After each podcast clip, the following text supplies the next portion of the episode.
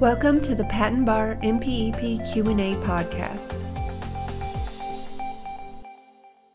Today's question is as follows: What are the three major issues that must be completed during the examination before an interference may be called?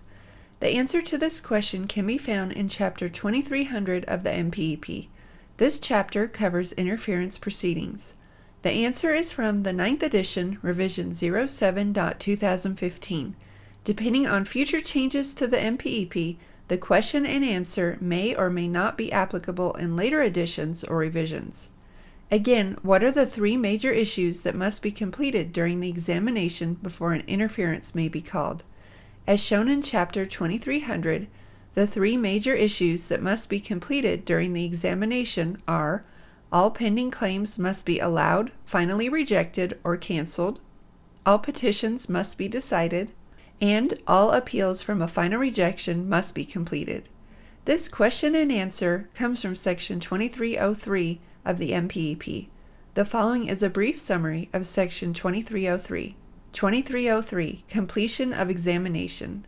The examination should be completed on all other issues before an interference is called, which means all pending claims must be allowed, finally rejected or canceled, all petitions must be decided, and all appeals from the final rejection must be completed. Further details on the completion of the examination are discussed in this section. This has been another episode of the Patent Education Series Patent Bar MPEP Q&A podcast with your host Lisa Parmley, registered patent practitioner number 51006. Please visit patenteducationseries.com for more free information to help you learn more about and pass the patent bar exam. Thank you so much for being part of the Patent Education Series community and for being here today. We're here to help you succeed. If you'd like to help the show, the best thing to do is to subscribe and share it with a friend.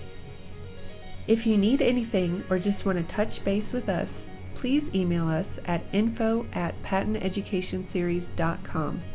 We want to see you succeed and put the patent bar exam behind you.